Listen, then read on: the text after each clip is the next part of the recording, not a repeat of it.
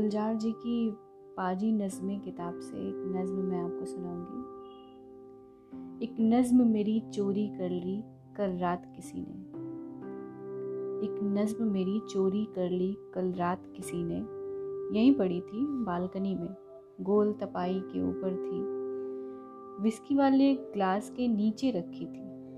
शाम से बैठा, नज्म के हल्के हल्के सिप में घोल रहा था होठों में। शायद कोई फ़ोन आया था। अंदर जाके। लौटा तो फिर नज्म वहाँ से गायब थी।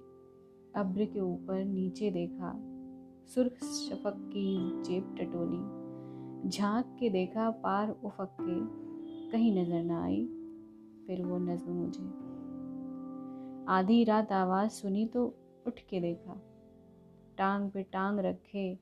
आकाश में चाँद तरन्नुम में पढ़ पढ़ के। दुनिया भर को अपनी कह के नज्म सुनाने बैठा था।